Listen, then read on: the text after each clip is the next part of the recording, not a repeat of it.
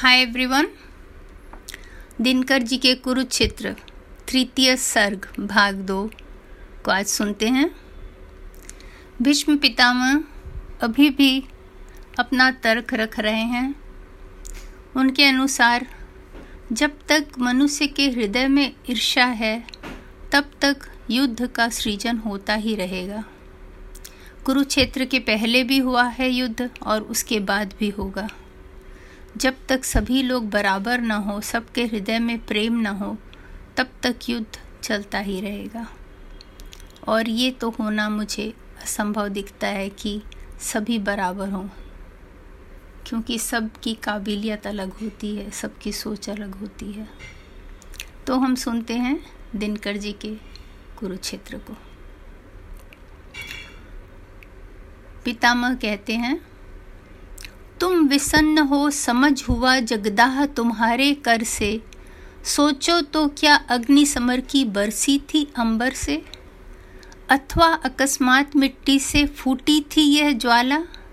या मंत्रों के बल जन्मी थी यह सिखा कराला? कुरुक्षेत्र के पूर्व नहीं क्या समर लगा था चलने?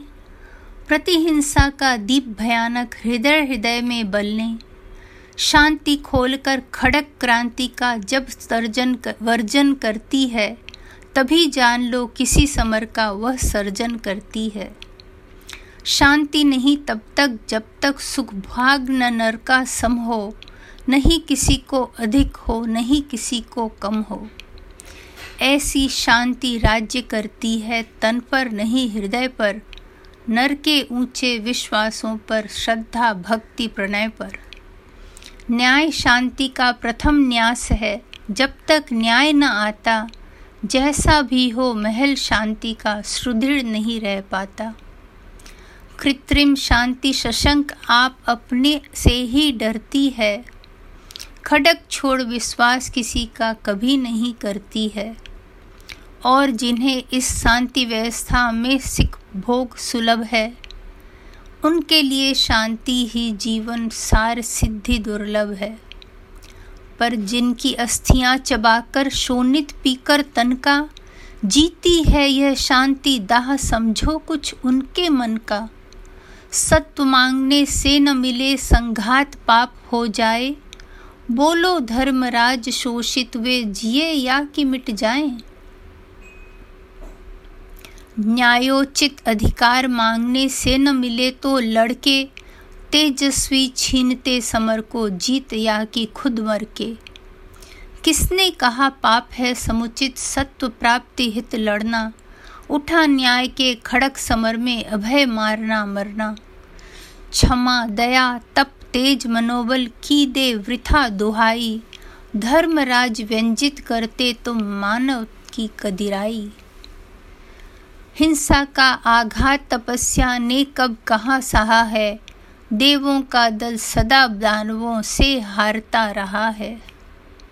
मन शक्ति प्यारी थी तुमको, यदि पौरुष ज्वलन से। लोभ किया क्यों भारत राज्य का? फिर आए क्यों वन से? पिया भीम ने विष लाक्षा गृह जला हुए वनवासी। केश करसिता प्रिया सभा सम्मुख कहलाई दासी। क्षमा, दया, तप, त्याग, मनोबल सबका लिया सहारा। पर नर व्याघ्र सुयोधन तुमसे कहो, कहाँ कब हारा। क्षमाशील हो, रिपु, क्षमक्ष, तुम हुए विनत जितना ही। दुष्ट कौरवों ने तुमको कायर समझा उतना ही। अत्याचार सहन करने का कुफल यही होता है। पौरुष का आतंक मनुज कोमल होकर खोता है। क्षमा शोभती उस भुजंग को जिसके पास गरल हो। उसको क्या जो दंतहीन विष रहित विनित सरल हो। तीन दिवस तक पंथ मांगते रघुपति सिंधु किनारे, बैठे पढ़ते रहे छंद अनुनय के प्यारे प्यारे उत्तर में जब एक नाद भी उठा नहीं सागर से, उठी अधीर धधक पौरुष की आग राम के शर से। सिंधु देह धर त्राही त्राही करता आ गिरा शरण में, चरण पूज दासता ग्रहण की बंधा मूढ़ बंधन में। सच पूछो तो शर में ही बसती है दीप्ति विनय की संधि वचन संपूज्य उसी का जिसमें शक्ति विजय की। सहनशीलता क्षम क्षमा दया को तभी पूजता जग है। बल का दर्प चमकता उसके पीछे जब जगमग है। जहाँ नहीं सामर्थ्य शोध की, क्षमा वहाँ निष्फल है। गरल घूट की पी जाने का मिस है, वाणी का छल है। फलक क्षमा का ओढ़ छिपाते जो अपनी कायरता वे क्या जाने ज्वलित प्राण नर की पौरुष निर्भरता? वे क्या जाने नर में वह क्या असंश अस, असहनशील अनल है जो लगते ही स्पर्श हृदय से सिर तक उठता बल है? जिसकी भुजा हो शिराएँ जिसकी भुजाओं की शिराएँ फड़की ही नहीं जिनके लहू में नहीं वेग है अनल का। शिव का पदोदक ही पे जिनका है रहा छक्खा ही जिन्होंने नहीं स्वाद हला हल्का जिनके हृदय में कभी आग सुलगी ही नहीं, ठेस लगते ही अहंकार नहीं छलका। जिनको सहारा नहीं भुजके प्रताप का है, बैठते भरोसा किए, वे ही आत्मबल का।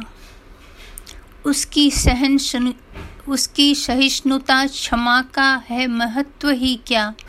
करना ही आता नहीं जिसको प्रहार है।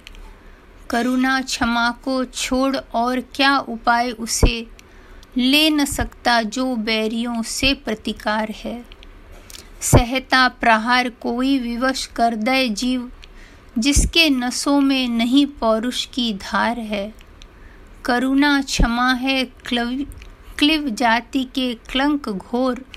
क्षमता क्षमा की शूरवीरों का श्रृंगार है। प्रतिशोध से है होती शौर्य की सिखाएँ दीप्त। प्रतिशोधहीनता नरों में महापाप है। छोड़ प्रतिवैर पीते मूक अपमान वे ही, जिनमें न शेष शूरता का वही ताप है। चोट खा सहिष्णु व रहेगा किस भांति तीर, जिसके निशन्न में करों में दृढ़ चाप है। जेता के विभूषण सहिष्णुता क्षमा है, पर हारी हुई जाति की सहिष्णुता अभिशाप है। सटता कहीं भी एक त्रिन जो शरीर से तो उठता कराल हो फनिश फुफकार है। सुनता गजेंद्र की चिंगाड़ जो वनों में कहीं, भरता गुहा में ही मृगेंद्र हुहुकार है। शूल चुभते हैं, छूते आग है जलाती, भू को लीलने को देखो गर्जमान पारावार है। जल, जग में प्रदीप्त है इसी का तेज प्रतिशोध, जड़ चेतनों का जन्म सिद्ध अधिकार है।